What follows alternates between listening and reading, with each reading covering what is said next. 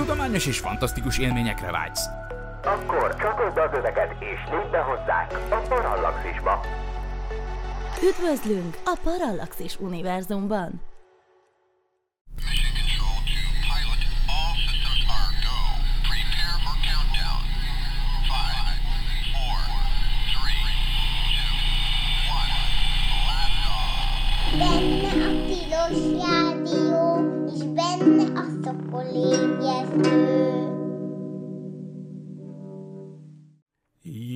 Reggelt, jó reggelt kívánok, ez itt valóban a Tilos Rádió, a 90,3 MHz-es frekvencia modulált sávon, benne pedig a Szokolébresztő, az űrös műsor.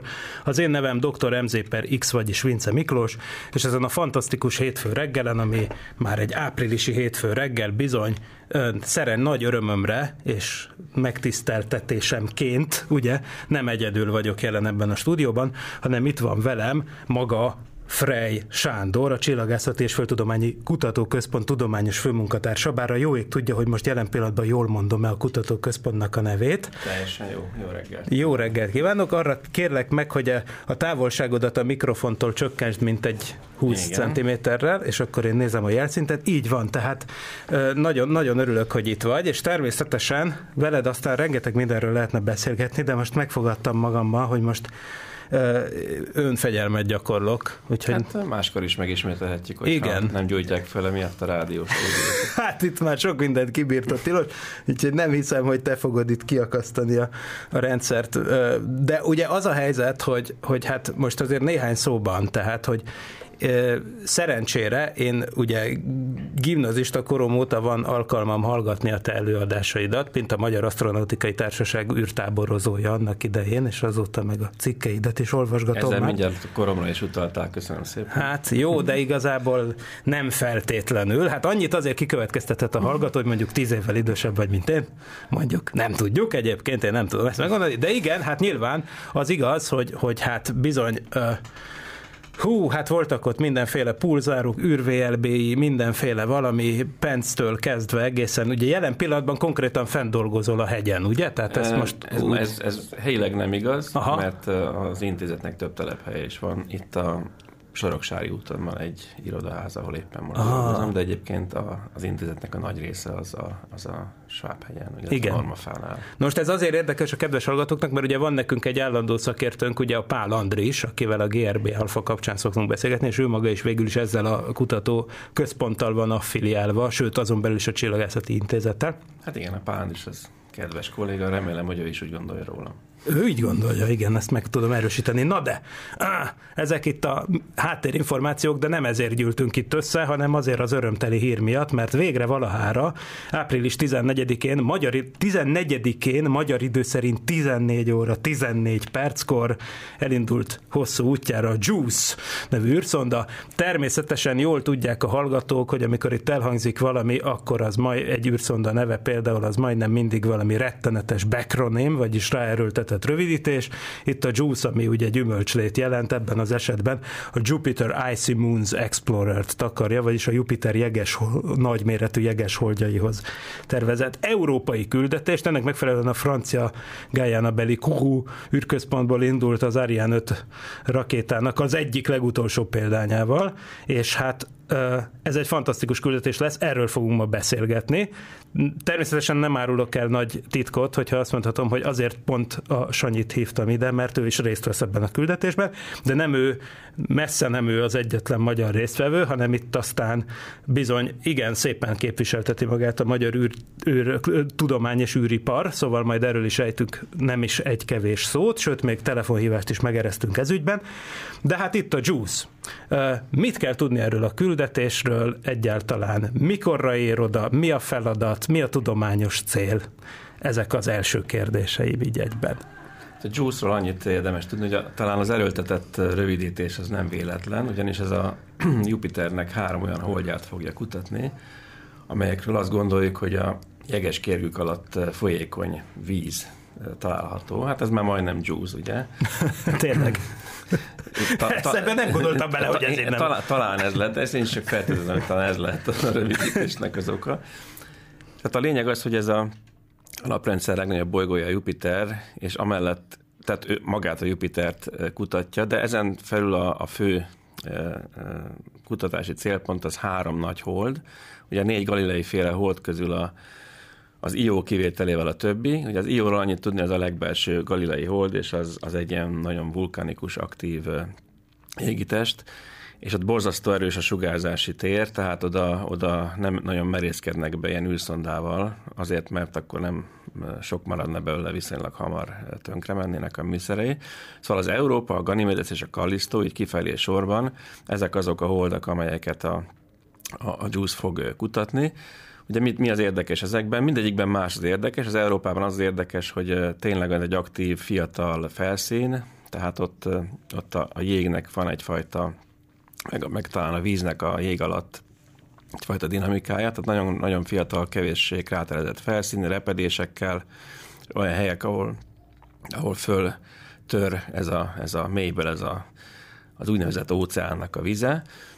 A, a Ganymedes, a következő hold, az borzasztó érdekes, és ezt fogja leginkább tanulmányozni majd ez a JUICE, mert a pályára is fog állni körülötte, majd, majd mondjuk ugye, hogy mikor, ez azért elég távoli jövőben van, tehát a gyerekek, akik most hallgatják, majd addigra lehet, hogy kutatni fogják ezt a, ezt a, ezeknek az adatoknak a, a lényegét. Szóval a, a, a, a Ganymedes az ez egy, egy kevésbé fiatal felszínű, mert ugye ott már kisebb a Jupiter közelségével adódóan, a, vagy hát kevésbé közelségével adódóan a, a, az árapály erőknek a szerepe. Az viszont egy borzasztó nagy hold, a Merkur bolygónál is nagyobb egyébként, tehát a naprendszerben a legnagyobb hold, és az egyetlen, amelyről úgy tudjuk, hogy van saját jelentősebb mágneses tere.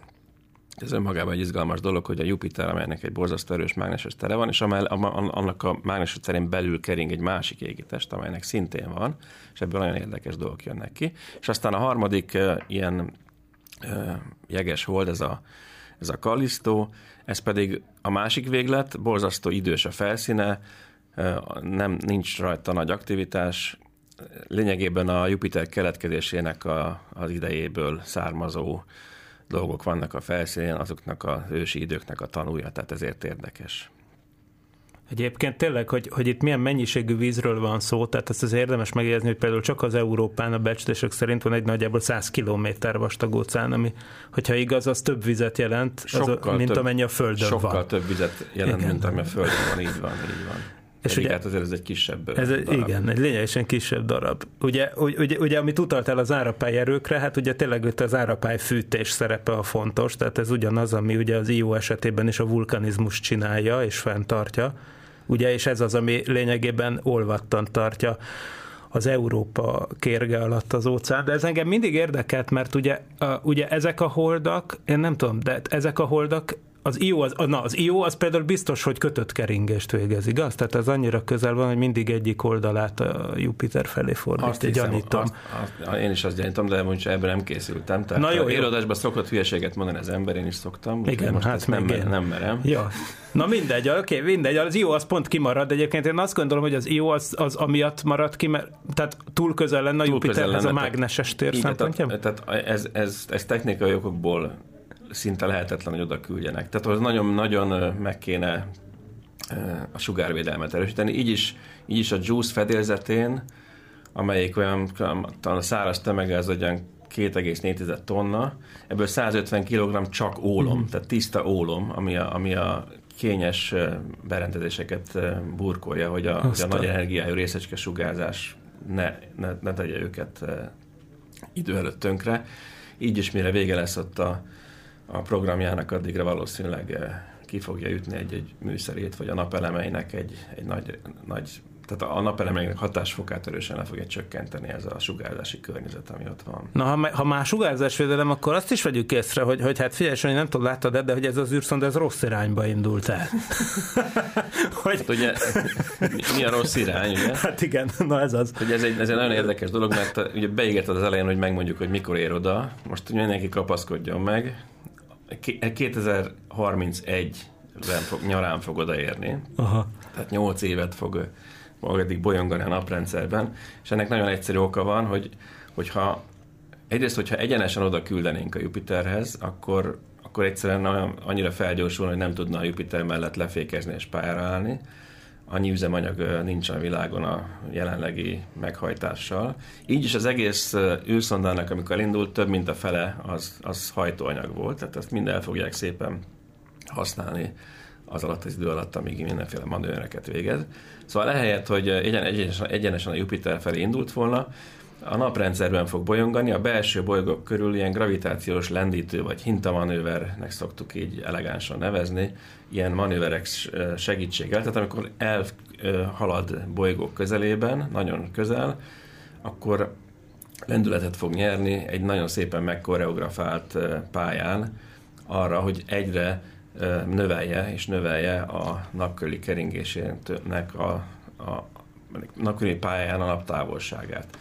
Ezek közül a lendítő manőverek közül jövő augusztusban lesz az első, akkor ide fog visszatérni hozzánk a Föld környékére, sőt, az űrkutatás történetben először lesz egy, egy kettős hintamanőver, ugyanis pont arról jön, ahol a hold tartózkodik, tehát először a hold, aztán rögtön a Föld mellett fog egy ilyen pályamódosító löketet kapni ettől a két égitesttől. Aztán a következő ilyen manőver, most puskázom, mert ezeket nem tudom fejből, meg hogy nem mondjak hülyeséget, ez 2025. augusztusban, tehát a Föld megközelítés után egy évvel lesz a Vénusz mellett.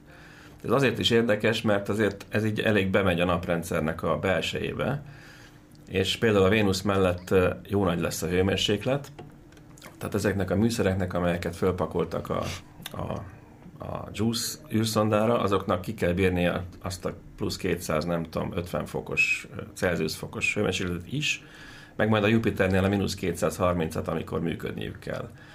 Tehát ez azért egy elég nagy kihívás, hogy ennek a hő szigetelését, meg a hőáztartását megoldják. Na és akkor, hogyha még, még akkor még lesz két elrepülés a Föld mellett, 2006. szeptemberében, 2006, bocs, 26, 2026 szeptemberében, és 2029 januárjában, ugye ez már szinte a nagyon messzi távolba vész, és akkor 31 júliusban, mielőtt egyébként lefékezne a Jupiter mellett, azelőtt még a Ganymedes mellett elrepül, tehát már hm.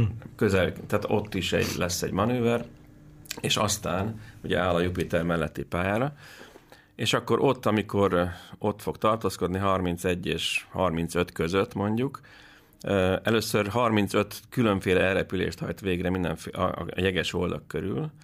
Az Európánál csak kétszer megy el. Tehát a, a, a, tulajdonképpen a legizgalmasabbnak tartott hold az Európa, az csak két ilyen gyors szempillantást vet majd rá. Hmm majd azt talán elmondjuk, hogy miért izgalmas az Európa, de hogy azért ez nem olyan nagy probléma, lesz egy amerikai űrszonda, amelyik valószínűleg jövőre indul, amely kifejezetten az Európa kutatására fog ind- meg, Európa kutatását fogja végezni, és körülbelül egy időben, még egy kicsit előbb is fog odaérni, mint a JUICE, tehát ezek nagyjából egy, egy időben fognak ott dolgozni a Jupiter hold rendszerébe. Tehát a, akkor ami amúgy szintén egy olyasmi, ami még nem volt. Igen, Tehát, hogy egyszerre két unikum. Hát ugye ez valószínűleg azért nem, nem feltétlen szándékosan volt így, mert ezek a, ezek a nagy projektek azért készülnek a maguk tempójában, általában késéseket is szenvednek, akár technikai okokból, akár covid okokból, mindenféle okokból.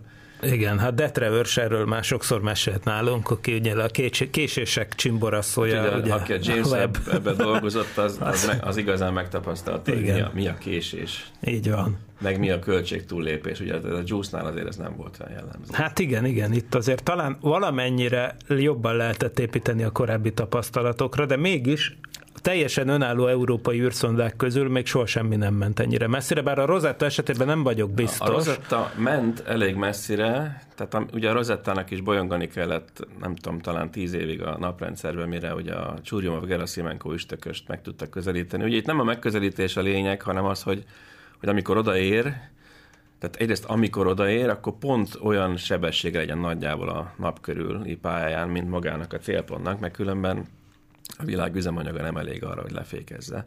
Tehát ezért kell ennyit bolyongani. És, és valóban a Rosetta szerintem közel a Jupiter távolságáig elment. Igaz, hogy akkor hibernált állapotban volt, tehát nem, nem, nem működtek a műszerei. Hát, szóval, tehát akkor, és akkor, akkor ugye az elrepülésekről volt szó, Ganymedes 12-szer, mielőtt pályára állna, és a Kallisto pedig 21-szer, tehát ott, ott, már, ott már a sugárzás miatt biztonságban érzik magukat, úgyhogy a, ott, ott azt sokat fogják. Hát nyilván ennek a pálya alakításában is van szerepe, hogy akkor ezek az elrepülések egyébként néhány száz kilométeres távolságban történnek, tehát nem, nem, nem távol mennek nekem tényleg. Tehát itt óriási nagy felbontású képeket lehet akkor csinálni. Tehát ugye eddig a maximum az, amit a Galileo űrszonda tudott, ugye, 90-es évek A Ganymedesnél a felbontás az, az 10 méter alatti lesz a legjobb eset. Hát amikor hogy ott is egyre közelebb fog kerülni, ugye azt nem mondtuk, hogy mi lesz a vége ennek a szerencsétlennek, idézőjelben, csak ez nem látszik a rádióban. Na mi az? Tényleg a, mi a vége? A vége bele az, kell küldeni be, a Jupiterbe, mi? Nem, a Ganymédesbe. Ó, de a Ganymédesnél nem merül föl nem. az élet lehetőség? E, hát ugye föl, tehát nem merül föl, ahol fölmerül, az ugye ez az Európa. Igen. Ahol mindenképpen fölmerül, tehát azt, azt mindenképpen el szeretnék kerülni, hogy az Európában bármilyen ember készítette valami becsapódjon, mert ott elvileg előfordulhatna, hogy valamilyen mikróba túléli a ezt a nyolc év bolyongást a naprendszerben, mindenfélét, és még a, még, a, még a becsapódást is, és ugye a, talán ott közvetlenebb a, lehet a kapcsolat az óceánnal, mert ott a repedések lejuthat esetleg. Na most a, a Ganymédesnél ez ilyen 100 km vastag, nagyságrendileg ilyen nagyon vastag kérget ö, ismerünk, tehát szinte kizár dolog, hogy annak a 100 km vastag kérgen át ö, verekedje magát bármilyen földi mikróba, amelyik esetleg oda jutott. Tehát a mai tudásunk szerint a Ganymedes nem rendelkezik olyan asztrobiológiai potenciállal, hogy azt ott, ott védeni kéne ebből a szempontból, hogy becsapódik oda valamilyen űreszköz. Ez annyira igaz, hogy a, hogy a, a Europa Clipper, az amerikai szonda, amit említ, emlegettünk, azt is úgy fogják irányítani, hogy az Európát nagyon meg fogja közelíteni, tehát azt talán néhány tíz kilométerre meg fogja közelíteni többször, de a végén a Ganymedesbe vezetik bele. Aha. És azért Na vezetik bele, tehát azért nem hagyják ott keringeni a vakvilágba, a Jupiter rendszerében, hogy véletlenül sem menjen az Európába. Igen, az érdekes, ez a bolygóvédelmi protokoll, vagy micsoda, ami van a nasa ez a három különböző osztály, és vannak azok az égítések, amikre a legjobban kell vigyázni, hát ilyen például a Mars, de ilyen az Európa is. Most persze az Európa esetében ugye azért merül fel az élet, mert hogy, hogy lehet gyanítani, sőt szinte tudni vélik, mondta Illés Erzsébet, hogy, hogy, hogy vannak az ajzaton valami felpöfögő Igen, tehát ugye ott, ott, ott, ott ugye nem, nem elég az, hogy egy vízréteg van, Igen. hanem ugye ott, ott, ott van egy az alatta levő, szintén az árapályfűtés fűtés által. Tehát, hogy van ott egy geológiai jellegű aktivitás, tehát egy, egy csere mondjuk a, a, a szilárd rétegek meg a víz között, ami mondjuk a, a föld ilyen, ilyen mélytengeri hidrotermális kürtőkre emlékezteti a, azokat, akik ehhez értenek, és ezért ugye ott is van és egy van élet, élet Igen. egy extrém életformák is vannak ott, és ezért hát van egy esélye, egy, egy nem nulla esélye, hogy a, hogy, a, hogy a naprendszerben mondjuk a Európa talán a legolyan, leginkább olyan égitest, amelyen mai napig esetleg ilyen előfordulhat. De azért azt tudni kell, hogy a juice az, az azért nem, nem fog lefúrni, meg leszállni, meg, meg, tehát, meg, meg ugye a Europa Clipper sem. Uh-huh. Tehát közvetlenül az életnek a kimutatására azért valami kevés esély van egyértelműen, de azért az, abban lehet bízni, hogy mondjuk akár véletlenül, akár szándékosan átrepülnek egy olyan kipöfögött vízpára felhő, ami mondjuk viszonylag nem túl régen még abban a bizonyos óceánban úszkált, és akkor abban esetleg találnak olyan molekulákat, amelyek arra utalhatnak, hogy hát ott valami. Ez egy mintahozó küldetésért kiállt. Nem? Hát, Tehát igen. kéne gyűjteni ilyen aerogéllel valami ízért ilyen kipöfögményeket, amiket a Hubble-lel is láttak, ilyen Európából Igen, kipöfögést. Ugye már a science fiction kategóriában vagyunk, ugye hát, azt, azt vissza is kéne hozni a földre valahogy, azért az... Hát lendítésekkel. Mindent kis... De hát lehet, hogy 50 évbe telik. Ha lehet, ami már nem érjük meg, azt tuti. Azt tuti, azt tuti. Hát itt az ideje nagyba gondolkozni, aki kozmikus civilizáció, azt tessék elkezdeni több generációnyi. Tehát Európa, Európa hozzá leszálló küldetésben azért gondolkodnak aha, viszonylag komolyan, de hát ugye azért az, tehát tudod, hogy pénz is kell, meg finanszírozás, meg technológia, hogy leszálljunk ott, meg, meg ugye ott azért. Hát és akkor megint felül a sterilizálás, most mániákusan próbálnak elkerülni, hogy bármi ráessen az igen, Európára, igen, most már kifejezetten az lenne a cél. Igen, Sőt, ha igen. már itt vagyunk, akkor miért ne lenne tenger alatt járó be a Rianásba? Hát, hát szóval ilyen fantáziaképeket, ha valaki beírja a Google-ba, a képkeresőbe, akkor azért talál.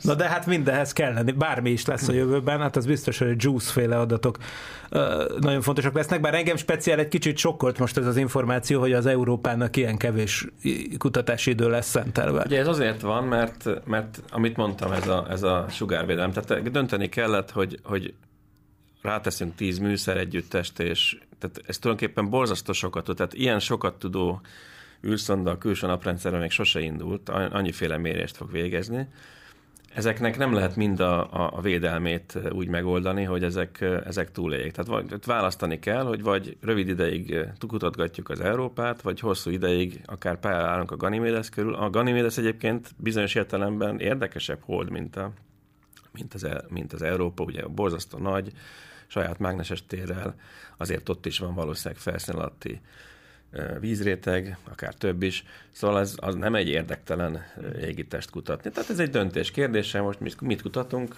úgy döntöttek, hogy inkább a Ganymedes. Na igen, és ha mondtad ezt a rengeteg műszer, tehát van itt minden, kérem szépen, optikai, tehát láthatótartalomban működő kamerától kezdve. Hát Inf- muszáj lenni, mert különben ugye igen, a, a adófizető kámarazlák. Igen.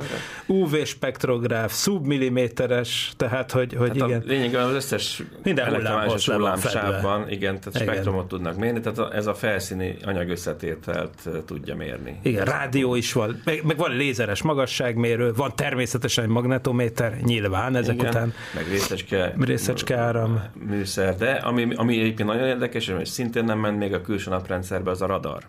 Aha. Tehát egy, egy radar berendezés, amelyik, mit tudom én, akár több 10 vagy 100 kilométer mélységig fel tudja mérni, hogy mi van a felszín alatt. Ugye ez egy nagyon fontos dolog, hogyha mi én ott feltételezem, hogy ott valami érdekes folyadékrétegek vannak. Na igen, és ha már Ja, tényleg, egyébként, igen. Tehát honnan, igen, ez egy jó kérdés, hogy honnan tudjuk, elrepülgetünk ott a holdak mellett, de honnan tudjuk meg, hogy na most akkor ott tényleg van, van folyadéka, és, és például a radarból tudjuk meg, de egyébként megtudhatjuk abból is, a, ugye, hogy, hogy, és mondjuk ez a lézeres magasságmérőnek a, a, a feladata, az árapály. Az árapály hogyan hat egy ilyen holdra, hogyha ez egy tömör kőzet valami, akkor, akkor a, a Jupiter körüli pályán a, az árapály hatására a felszíne az egy kicsit megváltozik. Na most, ha ebbe folyadék is van ott a kőzetrétegek között, akkor nagyon megváltozik. Tehát, hogyha az árapály méretét, mértékét tudjuk mérni, akkor meg tudjuk mondani, hát persze modell, nyilván egy modellbe bele kell tenni az adatokat, és akkor meg tudjuk mondani, hogy hogy rétegződik ez a, ez a, ez a bolygótest, ez a, ez a holdnak a, a teste. Igen, meg hát ugye tényleg itt az rádióinterferometria, tehát konkrétan tényleg az, hogy hogyan torzulgat a felszín, hogy a Földön Igen, is. Hát ugye, a... és, akkor, és akkor eljutottunk a, a, addig a addig a kísérletig, ami mi is Na, e- szegről végről részt veszünk. Na ez az, erről légy Ugye a tíz műszer után van egy tizenegyedik, ami nem egy műszer, hanem egy kísérlet. Az a szerencse, hogy ugye nekünk nem kellett műszert fejlesztenünk ehhez, hanem, hanem beülünk a kézbe, hogy úgy mondjam, Mit használ ez az egész kísérlet? Ez magának az űrszondának a rádió adóját használja, és az űrszondát úgy tekinti, mint az égen egy rádió sugárforrást, mint bármi mást, ami, ami rádiósugárzást bocsát ki, természetes égitesteket, és akkor ennek a rádiósugárforrásnak méri a pontos pozícióját az égen. Ugye hogyan méri?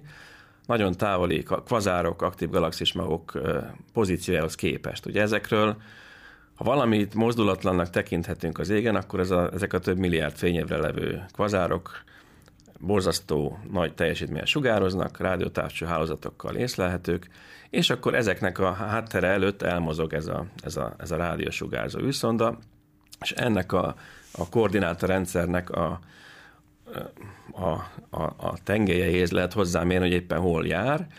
Most ezt nagyon pontosan lehet megcsinálni, ezt azt olyan pontosan meg lehet csinálni kiterjedt földi rádiótávcső hálózatokkal, ez az interferometria technikával, mint hogyha mondjuk ha a méterbe számolnám át, akkor ilyen néhány tíz méteres pontossággal elvileg meg lehet mondani, hogy hol jár az űrszonda, Ez, ez azért döbbenetes szám a Jupiter távolságában, ez olyan, ez olyan az embernek az okos telefonjával, az autonavigációs GPS-ében ezt a pontosságot tudja. Na figyelj csak, egy, egy, eszembe jutott az, hogy mit mondtak a pontosság arányokról a, a, a, hogy hívják a, ja Istenem, a, nem jut eszembe a gravitációs hullámdetektornak a neve, GIG, vagy, vagy, igen.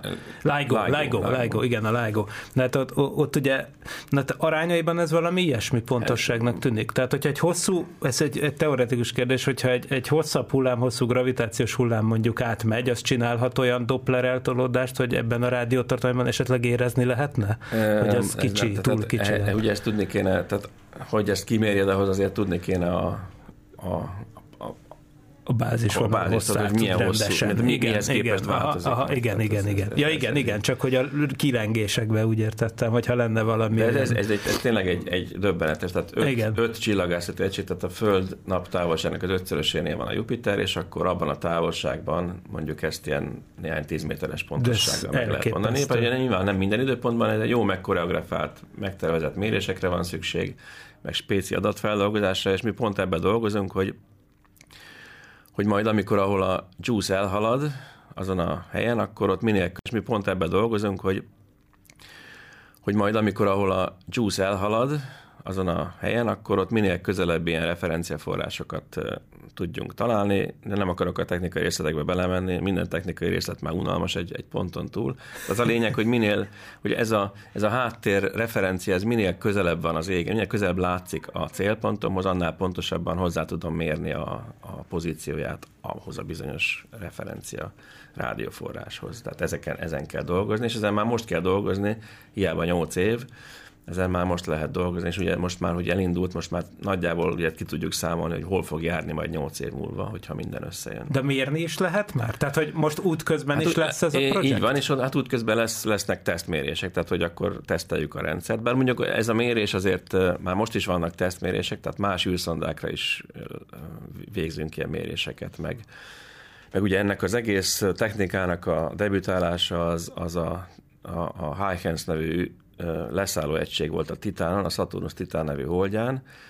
Az egy külön sztori, arról megint lehetne egy műsort készíteni, hogy mi volt a, ezzel a huygens a baj. Ugye Ez a Cassini szondával együtt ment, és az ugye lebocsátotta a Titánra ezt a űrszondát, és a mene, már, már fönt volt, már, mene, már úton volt, amikor rájöttek, hogy hogy elfejtettek a Doppler eltolódásra számolni, tehát ahogy a Titánnak az adatait azt a Cassinire adta, és onnan relézték el a Földre, de a Titán Cassini sebességet, a látóirányú sebességet, azt, azt elszámolták valahogy, és akkor kiderült, hogy ez kimegy a frekvencia tartományból. Aha. Akkor persze áttervezték az egészet, hogy ne legyen ekkora a sebesség, és akkor néztek alternatív megoldásokat, hogyha mégis semmilyen adat nem jönne erről az egész szerencsétlen Huygens-ről, amelyik leszáll a Titánon, akkor is legalább lehessen tudni, hogy hol jár, és akkor, akkor fejlesztették ki ezt a technológiát, hogy akkor jó, akkor földi rádiótávcsálozatokkal lehet, a, lehet azt azért nézni, hogy legalább hol megy. És ez, ez aztán működött mind a kettő szerencsére, tehát a, a Cassinin keresztül is jöttek. Hát ugye mindenki emlékszik, aki emlékszik a képekre, amiket a, a Huygens az... Aki meg nem emlékszik, az googlizza meg, az- és hát igen. ez is egy óriási Ez európai űrvívmány. Pontosan, igen. És akkor viszont lehetett rádiótávcsövekkel mérni, hogy hol jár, akkor annak a pontossága azért egy kilométeres volt nagyságrendileg, de ebből is meg lehetett mondani, hogy amikor leszállt a Titán légkörébe ez a, ez a kis szondácska, akkor ott a felső légkörben a szeleknek a sebessége az milyen volt. Ebből lett egy Nature cikk, azt annak idején, tehát eh, nem volt fölösleges ez a, ez a, ez a mérés. Na és akkor, akkor ugye ez a technológia akkor ö, robbant be a köztudatba tulajdonképpen emiatt a Hát. Hát. kis tévedés miatt. Hogy milyen a parallaxis? Tudományos? Fantasztikus? Vicces? Elgondolkodtató? Olyan tökéletes, hogy kép sem kell hozzá? Légy részes a tudományos és fantasztikus utazásainknak, lépj be univerzumunk színes világába, és légy a támogatónk! A részleteket keresd a Parallaxis univerzumban. Segíts tudományos ismeretterjesztő munkánkat, és más exkluzív tartalmak mellett hallgass premier előtt podcastünk legújabb epizódjainak lényegesen hosszabb változatát. Kizárólag a Patreon oldalunkon. Még több Miklós, még több Norbi, még több Géza, még több Ádám, még több Parallaxis Podcast. A hosszabb jobb. Patreon.com per Parallaxis. Hát egyébként ez szóval szenzációs sztori, ezt nem is tudtam. Tehát ezek annyira nagyon keskeny hullámhoz tartományban adnak, hogy, hogy egy Igen, ilyen hát egy- néhány 10 km per másodpercnyi Doppler Igen, hát eltolódás. nem tudom pontosan, hogy mennyi volt ott, de, de hogy vagy az egész sávból kihúzta, vagy csak Aha. a feléből, tehát hogy csak a Őrület. sávszélesség csökkent van. De a lényeg Aha. az, hogy át is kellett tervezni a trajektóriát, ahogy, ahogy a Saturnus Szenzációs. Ezt nem ismertem meg. ezt a sztorit, hát ez már, már csak ezért is megérte felkelni. Na de ha már, ha már ugye szóba került ez, akkor még gyorsan fussunk át az egyéb magyar résztvevőkkel. Így van, tehát ugye, e- mint mondtam, itt műszerfejlesztés nem volt, de azért voltak kollégák, akik, akik műszereket fejlesztettek. Ugye az egész a Wigner Fizikai Kutatóközpontban indult, illetve hát valamelyik elődjén, a, a, a, nem tudom, a, hogy akkor éppen mi volt a nevük, illetve aztán a, a, az Energiatudományi Kutatóközpontban fejeződött be. Tehát ők részben a magnetométernek a, a programjával vettek részt, részben pedig a PEP nevű rövidítési műszer. Ugye vannak azért a műszerek között is jó rövidítések. Igen, például a Pride, amiről az előbb beszéltem, az a Pontosan, Pride, ugye? Pride, igen, Pride, igen, az, az, de és az ráadásul egy, egy, egy teljesen korrekt rövidítés, mert az Planetary Radio Interferometrian Doppler Experiment, tehát ott tényleg a kezdőbetűkből jön össze, nincs semmi varázslat. Nincs semmi Osiris Rexes bravúr. Igen. A PEP az a Particle Environment Package, tehát a részecske környezetet kutató műszer, együttes ráadásul, tehát több különféle kis műszer van benne, és ebben, ebben ugye a magyar kutatók egyrészt műszerfejlesztéssel, másrészt a, a földi, eh, tehát e- bizonyos ellenőrző teszt mm, műszereknek a fejlesztésével, elkészítésével vettek részt. Ugye ezeket nem árt előtte elég jó tesztelni, mert utána már semmi módunk nincs arra, hogy ott változtatgassunk rajta. Hát ez volt, és akkor még az SGF Kft-t érdemes mondani, akik ugye ebben a csapatban részt vettek. És akkor még ezen felül is volt magyar részvétel, űripari részvétel, ez a Miskolcon az Admatis Kft, az egyik vezető magyar űripari cég. Ők szintén ez a PEP műszerhez ö, csináltak hővédő több rétegű hővédő burkolatot. Ezt, ez ugye nem olyan egyszerű, mint ahogy hangzik. Ugye em- említettük, hogy, hogy ez milyen fontos dolog ez a, ez a hővédelem, tehát ez egy, ez egy, ez egy borzasztó... De ez főleg a Vénuszos szakaszban érdekes, nem? Amikor hát közel ott, vagy mindig. Ott is, mert ugye ott, a, ha, ha, ha meg hideg van kint, akkor meg, akkor meg egy üzemi hőmérsékletet azért valahogyan kell ott tartani, tehát ezért ez, ez mindenhol érdekes. Ez Igen, hát az dolog. Admatis Kft. amúgy ilyen űrkemencék, fémhabok Hát világában ugye abból is indult, nagy, abból nagy indultak, de például az egyik, voltak. egyik új, új ö, termékük ez a, ez a bizonyos hővédelem. Tehát vannak olyan műholdak, amelyeknek a burkolatát ők... És ez Miskolc, ugye ez ezt meg Miskolc, tegyük fel, igen, hogy tegyük hozzá, nem csak Budapesten van itt ilyen Így űrkutatás, van, itt, sőt űrtevékenység, űripar, hanem ez esetben bizony Miskolcon is. Na most egyébként meg szóba került itt a, az, hogy mi minden zajlik, hát a különböző KFK-i utódintézményekben, mondjuk így. A, Igen, ez, a így, ez, így, ez korrekt, mert akkor, Igen. akkor mindenki tudja, miről van szó. És akkor természetesen eh, fantasztikus módon, mivel hogy ez a, ez a szokorébresztő, ahol egyébként csodálatosan kompetens betelefonálóink vannak, van nekünk egy ilyen törzshallgatónk is, Horváth István, aki konkrétan villamosmérnökként részt vett például a JUICE kifejlesztésében, a, a, akkor a Wigner kötelékében, és most ő van elvileg nálunk a telefonvonalban. Eh, ha- Hallasz minket István? Te szokorébresztő. Üdvözöllek benneteket és az érdeklődő hallgatókat is. Fantasztikus, nagyon örülünk, hogy, hogy sikerült veled telekommunikációs kapcsolatba lépni, bár ez korán sem akkora bravúr, mint a Jupiter távolságából egy-két méter pontossággal doplerezni valamit, de mi ennek is örülünk, hogy, hogy most így zöggenőmentesen a kollégák segítségével azonnal bekapcsoltunk téged az adásba, és igazából arra kérnénk meg, hogy egy kicsit ilyen belsős nézőpontból, hogy tulajdonképpen a, azok a fejlesztések, amikben te annak idején részt vettél, ami konkrétan a JUICE űrszondához kapcsolódik, azokról, ha ejtenél néhány keresetlen szót, és ez a szokolébresztő, tehát nem kell attól tartani, hogy esetleg túl technikai lesz a dolog, szóval nyugodtan ebben a szempontból ne fogd vissza magad. Rendben van. Hát tudni kell, hogy ugye szó esett a, a intézet különböző neveiről, valóban idők folyamán más-más neve volt, legutóbb a ötös órán tudom, kutatóhálózat Wigner kutatóintézetéről van szó, előtte egyszerűen az RMI-nek hívták, részecskes maxfizikai kutatónak, és így tovább. De lényeg az, hogy ez körülbelül már a ezredforduló után kezdett komolyá válni ez a projekt, és az, azok kapnak ilyen megbízást, vagy elfogadják a pályázatokat, akik már valamit előtte is csináltak. Ezt úgy kell érteni, hogy az ISA felé, ugye mégis az Európai Ügynökség tagja vagyunk, már akkor is készítettünk műszereket velük egy működésben, amikor még nem voltunk ISA tagok, és hát ez megalapozott egy bizonyos respektust felőlük, és ennek köszönhető gondolom ezt a megbízást is. Hát az, azelőtt pedig ugye főleg orosz irányba, Mars kutatásban vettünk részt, nem mindig csillogó sikerrel, mert ugye abban a Mars az a... a Na jó, de az nem a ti hibátok volt, hogy a foboszok nem. úgy jártak, ahogy. Igen. Ugye? Igen, azért gyorsan szögezzük le. Igen, igen, én is leszoktam szögezni. Hát erre a Jupiter projektre térve gondolom, hogy nagy szerepe volt annak, hogy a, a már említett Rosetta misszióban is sikeresen vettünk részt, és ugye mind a kettő nagyon hosszú kiadású projekt, tíz években mérik, de ha a, a tervezés elejétől nézik, akkor inkább húsz évről beszélünk. Úgyhogy azért mondom, hogy körülbelül az ezredfordulón jött ez szóba.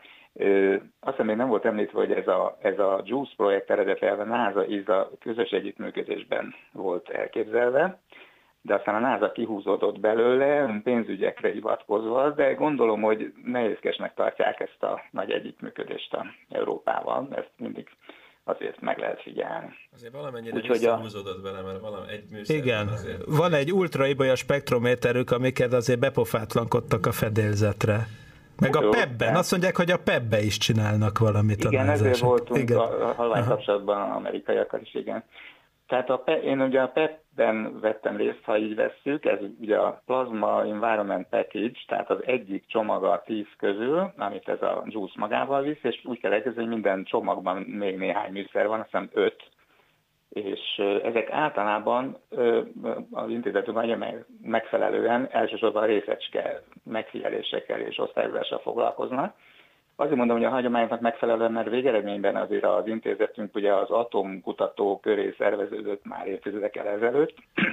Ezen belül is a már említett Vega projekt, ami hírt elhozta az intézetnek, ami annak idején a Helius tököshöz indult, ott is ö, nagy sikere volt. A, az, az meg orosz szervezési volt, de ott is egy csomó európai részvevő volt, és Amerika is.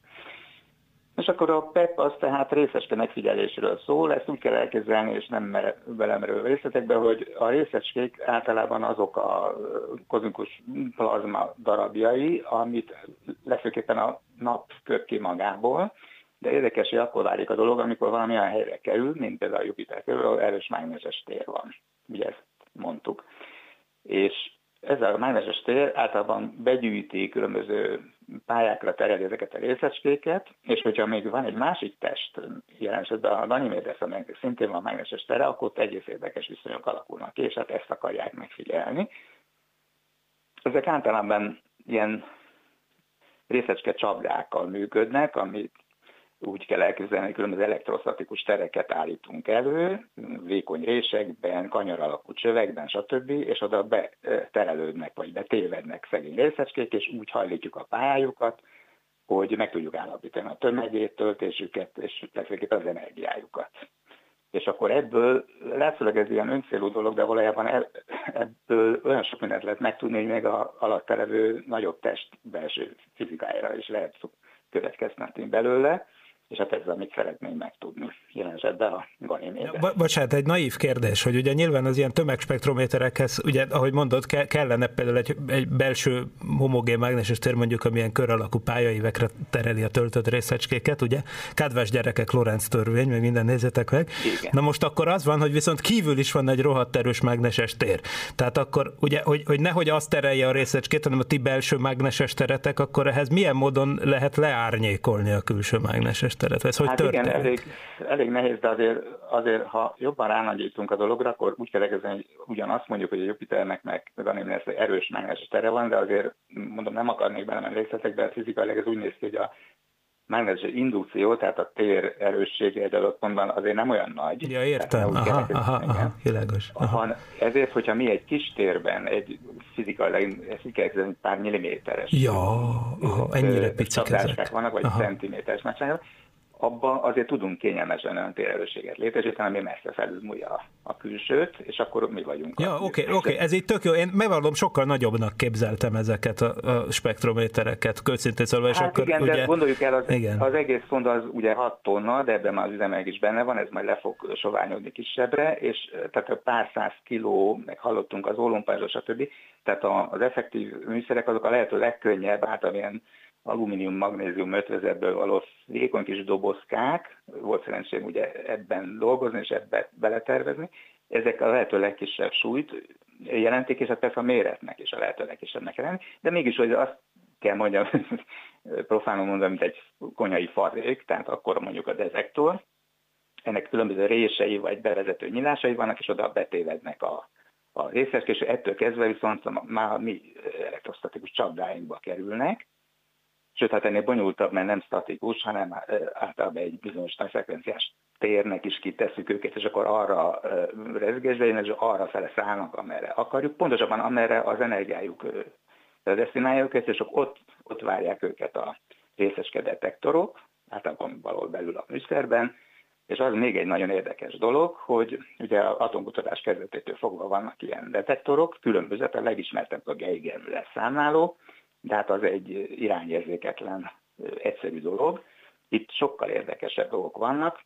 Egy ilyen lapkán, szilíciumból kialakított lapkán, azt hiszem pár ezer vagy tízezer pici csövecske van, amit szemmel nem is lehet látni, és ezekbe a kis csatornákba tévednek be a részecskék, és akkor azokat még fel is tudják gyorsítani, ha kisebb energiákról beszélünk, és akkor egy ilyen kvázi képet alkot, olyan, mint a szemünkben a retina, vagy mint a digitális fényképezőgépben a, ugye a szenzorlakkal, csak ez nem fényre érzékeny, hanem részecskékre.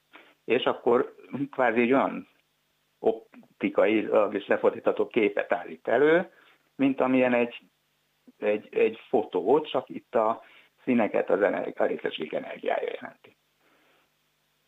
Hát nagyon köszönjük, ez, ez szerintem E, így, így szerintem ez az a Tilos Rádió hallgatói most sokkal többet tudnak már a részecske detektorokról, mint, mint, mint eddig, úgyhogy Ez És ez persze csak amit egy, én mondtam. egy, egy, Így egy van. hipotetikus műszer, mert többféle ilyen spektrum Aha. létezik, tehát ez most hosszú lenne felsorolni, melyik mit csinál. Hát a mi intézetünk azért, nekem mondjam, nem magát a szenzor csinált, ez egy rettenetesen drága dolog, bár csinált már az intézet ilyet is régebben. Most amiről beszélünk, az Svédországban készült, Svájcban, most Aha. hogy két példát említsem, velük voltunk és ti az elektronikákat, ugye? És mi meg, a az az teszt, meg a elektronikát földi teszt elektronikát is. Igen, a földi Igen. tesztelőt is, mert ugye általában célorientált műszert, vagy dobozt, vagy bőröndöt csinálunk erre a célra, hogy mozgatható is legyen, mert különben minden ilyen bemérés, vagy általában a tesztelés egy egész szobányi műszer kíván egy körbe rakva. Ezzel szemben egy célorientált olyan ellátóegységet csinálunk, hát általában itt valami komputerre kell gondolni, ami megfelelő elektromos stimulusokat ad az adott műszernek, akkor lehet megfigyelni, milyen válaszokat ad, és ki lehet szűrni, hogyha valamit nem jól csinál. Hát, ha jól tudom, tápegységet is építettek. Igen, igen. Hát tulajdonképpen úgy is mondhatjuk, hogy ez főleg tápegység, hiszen a, ezeket az említett szenzorokat el kell látni energiával, de nem is a wattokról van szó, hanem a, a precízióan megállapított feszültségekről. Tehát olyan feszültség nagyon szigorúan megvan mm, mondva, hogy mennyi lehet ennek a feszültségnek a hullámossága, vagy a tűrés, és általában változtatható is kell, hogy legyen. Ugyanilyet csináltunk egyébként a Bepi Kolombóra, ami most már úton van a Merkurra. Na, de most arról majd külön elbeszélgetek Arról Istvánnal egy szép napon, mert valóban a, az RMKI per uh, uh, Wigner per, hát ugye most már ugye részben Atomenergia Kutatóközpont, stb. Tehát itt aztán bőven van miről szakérteni, de nagyon szépen köszönjük a bejelentkezést Istvánnak, Nagyon szívesen. és hát reméljük, hogy veled is folytatjuk. Viszont most meg átadjuk a telefonvonalat a betelefonálóknak, úgyhogy hálásan köszi még egyszer, és innentől kezdve, kedves hallgatók, viszont 215 37 73 az adás telefonszám, ami azt jelenti, hogy ha valakinek van kérdése, illetve megjegyzése ezzel kapcsolatban, ami ma elhangzott, akkor az ne hezitáljon, de közben mi ugye folytassuk itt a megbeszélést, tehát ugye ott tartottunk, hogy, hogy magyar résztvevők, ugye meg a Wignert azt most elég jól kibe, kiveséztük, az Admatis Kft-t is, de ezzel mindenkit felsoroltunk? Azt hiszem. Én úgy gondolom, hát, hogy igen, magyar oldalról. Igen, hát a mi intézetünket, a Csillagászat és Földtudományi Kutatóközpontot is, ugye a Pride jogán, és aztán talán igen, Ugye még azt szoktam ilyen népszerű előadásokban, de ugye ez rádió, tehát itt nincs, nem lehet képmutatást, legalábbis kép, képbeli képmutatást végezni. Ugye volt egy rajzpályázat az Ézánál, ugye azért a gyerekrajzpályázat, az egy standard dolog manapság, és ott volt magyar díjazott. És sőt, egy gyerek, Sőt, egy gyerekrajzal az oldalán indult el a Böszmen nagy Ariane 5 rakéta, de föl is vesszük, mert te betelefonálunk érkezett. Jó reggelt kívánok, Tilos Rádió! Tiszteltem, Laci vagyok. Az lenne egy ilyen teljesen amatőrhet ilyen más kérdésem, hogy amikor megtervezik ezeket a bolygó kis égitestek gravitációs mezője segítségével történő röptetéseket, vagy ilyen lökéseket, hogy ez annyira valószerű, valószerűtlennek tűnik nekem, hogy minden ennyire pontosan meg lehet tervezni, ráadásul nem is egyet, hanem x mennyiséget, hogy gondolom ezeknek a, ezeknek a gravitációs mezők, tehát amikor tervezik, ezeknek nem teljesen állandó, tehát gondolom menet közben is változhat, hogy ez lehet honosítani közben is ezeket a pályákat, vagy tudnak korrigálni ott? Mert azt nem tudom elképzelni, hogy hm. 8 éves távlatban mindegyiket megtervezik, és pont úgy fog menni. Igen, na- nagyon köszönjük. Nagyon köszönjük, nagyon köszönjük a remek kérdést, hogy jön a válasz. Tehát igen, meg lehet, tehát a, ugye a, a maguknak, a bolygóknak a gravitációs tere az, az lényegében nem változik, a pályájuk is elég sokáig előre jelezhető, mondjuk a, az emberi civilizáció már rég nem lesz, amikor még most meg tudjuk elég pontosan mondani, hogy hol lesznek a bolygók, de abban, abban, abban teljesen igaza van, hogy ezt azért annyira pontosan nem lehet meg tervezni. Tehát ezért van, ezért van hajtóanyag a fedélzeten, és ezért van hajtómű fúvókák, tehát valójában ilyen pályamódosító manővereket közben, menet közben rengeteget végeznek, tehát finom hangolják tulajdonképpen azt, a, azt, a, azt a, az útvonalat, amin megy. És igen, és amikor tényleg eljön egy ilyen találkozó, akkor, akkor ott előtte beállítják, hogy tényleg ott menjen el, az a szonda, ahol tervezték, és amit szeretnének. És persze ez egy nagyon fontos információ tényleg, hogy tudni kell, hogy ez a szonda hol van, és igazából az sem egy triviális kérdés, szóval akit ez érdekel, az nyugodtan például a szokolébresztő sokolebresztő.hu felől közelítve, vagy akár a Tilos Rádió archívumában, vagy akár a Parallaxisnak a SoundCloud csatornáján, keresse meg a 117. szokolébresztőt, amit egyedül csináltam akkor éppen, és az volt a címe, hogy hogyan navigálnak az űrszondák, és és ott elég hosszasan ki volt fejtve, hogy például az emlegetett Cassini űrszondának az, hogy, hogy azokat a hajmeresztő hintamanőver sorozatokat, amiket egyrészt út, odafele úton, másrészt a Saturnus térségében végrehajtott, azokat hogyan, milyen technikai módszerekkel dolgoztak, az sem egy egyáltalán nem triviális, és egy nagyon szép terület, és ez eleve, eleve ez a pályatervezés, ez fantasztikus, Annyi azért, hogy szerencsére valóban, hát a bolygóknak maga, a bolygóknak a gravitációs térerőssége az nem változik, csak ugye mozognak. Innentől kezdve aztán ilyen bonyolult korlátozott három test problémák, meg több test problémák vannak. Itt azért ezeket az ember nem tudja papíron kiszámolni, de számítógéppen nagyon jól meg lehet Hát ez az régi mechanika csodája hogy ezeket meg lehet csinálni, de, de azért van az, hogy amikor mondjuk tegyük fel, el kell halasztani egy ilyen, egy ilyen felbocsátást, azért, mert valami késik. Ugye a Juice-t is valljuk be, azt elhalasztották, tehát annak tavaly kellett volna indulnia. És akkor szépen arra a, a, a indítási ablakra kiszámoltak egy ilyen manőver sorozatot, az, mi, mi, miután az meghiúsult, ezért újra kellett számolni. És, és ha most el kellett volna halasztani, akkor idén is lett volna még egy ablak, csak akkor megint más felé. Más pálya, igen. Más Például, pálya. amit emlegettél, ezt a Holdföld flyby-t, Ugye azt, ír, azt olvasom, hogyha mondjuk április 18-a után került volna sor a startra, akkor például az simán csak egy föld Föl, igen, mert akkor a hold már ugye arrébb ment volna és persze, Igen, és ezt mind-mind ki kell dolgozni, és persze nyilván azért van némi játék, mert van valami nem nulla mennyiségű üzemanyag, és kell is a pályamódosítás, de nyilván az a feladat, hogy minél kevesebb üzemanyag fogjon. Igen, egyébként ilyenkor szoktak uh, ilyen, ilyen uh, közlemények lenni, amikor ugye sikerült megspórolni üzemanyagot, tehát ez a, ez a, ez a nagy dicsőség, hogy megspóroltunk, és akkor ez lehet, hogy mondjuk azt jelenti, hogy amikor ott van a szonda a célpontjánál, akkor egy évvel tovább tudják működtetni, mert van még, még lötyög egy kis, kis hidrazén ott a, a tartály aljában. Tehát a Juice-nál ezt nem lehet tudni előre, hogy itt, itt mi lesz. Hát igen, reméljük a legjobbakat, na de ott hagytuk el hőseinket, hogy gyermekrajzpályázat. Ugye akkor csörren meg a telefon. Hogy Igen, ugye... hát ez majdnem, hogy befejeztük. Tehát ugye volt ott egy magyar kislány, ha jól emlékszem, a, a keresztneve alapján, hogy, hogy ő bekerült az első 12-be, és akkor az Éza csinált egy ilyen naptárat minden hónapra Ó. egy rajz, és akkor ott volt, volt egy magyar rajz. De a győztes rajzot meg ilyen baromi nagy méretben ráfestették az Ariane 5 orkutjára. Valójában egy matricát szerintem, egy matricát Ja, fe- a matrica fel, volt, fel, felmatricázták. Ez egy azért érdekes dolog, ugye a rakétákat, or, orburkolatot felmatricázzák, és ennek körülbelül a szerepe az, az ilyen néhány perc, amíg emelkedik a, a, a, a sűrű légkörben emelkedik a rakéta, mert utána ledobják. Tehát ez valószínűleg beesett az Atlanti óceánba, ez a szépen felmatricázott orkúp. Egyébként volt már rá példa, hogy ott Francia Gajánában a halászok aztán kihaláztak egy ilyen Ariane 5-ös ork- orkúpot, mert a tengeráramlatok azok kivitték a partra.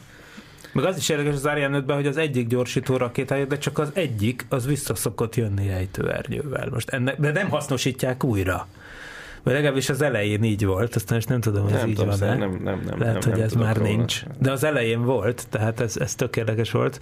Viszont hát az Ariane 5 az egy ikonikus, kultikus rakéta, amitől kb. így el kell búcsúzni. Hát igen, az, az ÉZA számára most indított utoljára, aztán pár nappal ezelőtt valami tévedésképpen azt mondtam, hogy az utolsó repülése, de nem, lesz Az még egy előtti. utolsó Valami, előtt. valami kereskedelmi Lesz még egy, műhold. egy, egy, egy két, két műholdat indít majd még talán nyáron. De azt egybe. Azt egyben. Tehát, ugye hogy az, egy start, Ugye igen. Ez, ez, a szépség az Ariánnak, hogy, hogy ötösnek, hogy ez két geostacionális ilyen jó nagy műholdat ezt egyszerre föl tud bocsátani.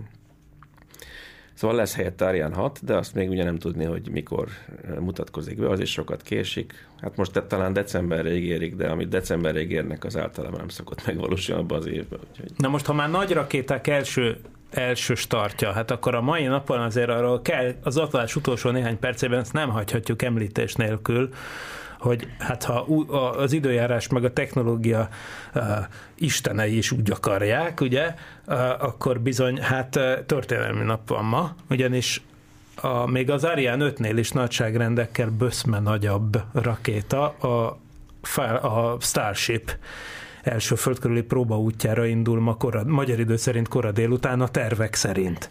Nyilván, ha ez sikerrel jár, az sok szempontból for, forradalmasíthatja az űrtevékenységet. Elon Musk maga azt mondta, hogy a SpaceX-nek a vezetője, hogy már ő azt is sikerként könyveli el, hogyha olyan magasan robban föl, hogy nem tesz kárt az indítóállásban, tehát igen, tehát a siker definíciója az egy... az nála egy, más, mint a NASA-nál. Igen, hát ő, ő ugye a, ő az agyon tesztelés híve, a NASA az éveken keresztül számol, számol, számol, számol, aztán egyszer csak fe, felküldik tökéletesen az SLS-t. Ugye?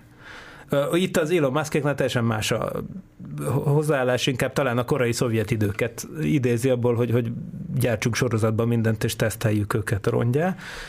Úgyhogy emiatt aztán természetesen nem kell teljesen kiröhögni azt, amit az Elon Musk mond, simán lehet, hogy egy szép nagy drága tűzijáték lesz az eredmény, de hát ez is csak a tanulási folyamat hát, része. Valójában nem a mai nap, vagy az, ez az indítás az érdekes, hanem ennek a több éves távlatai, hogy ez, ez mit, mit nyit meg, hogyha majd ez, ez, ez tényleg sikerül, és, és beválik a fejlesztés. És Na bizony. Szóval egy biztos, hogy hát kedves hallgatóink, aki véletlenül ráér, akkor az délután tekerjen oda mondjuk. Hát például, aki biztos, hogy közvetíti akár magyar nyelven, az a YouTube-on a Space Junkie-nak a csatornája, ők csinálnak magyar nyelvű élő közvetítést.